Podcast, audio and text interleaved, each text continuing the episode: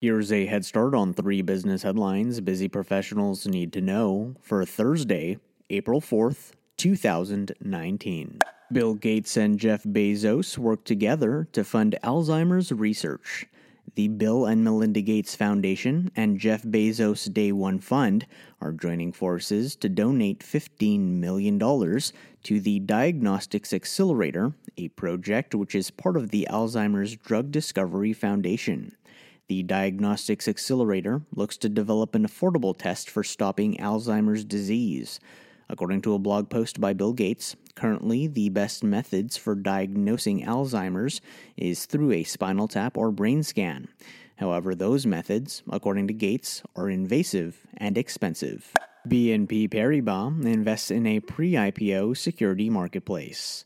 The European based banking group announced that it has invested in Forge a marketplace focused on pre IPO companies.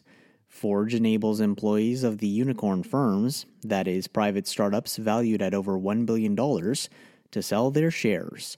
As part of the deal, both firms will develop and distribute investment products, providing exposure to pre IPO and private innovation companies.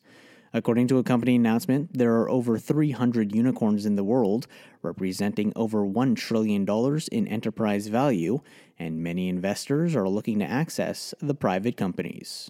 WeWork acquires a workplace services company.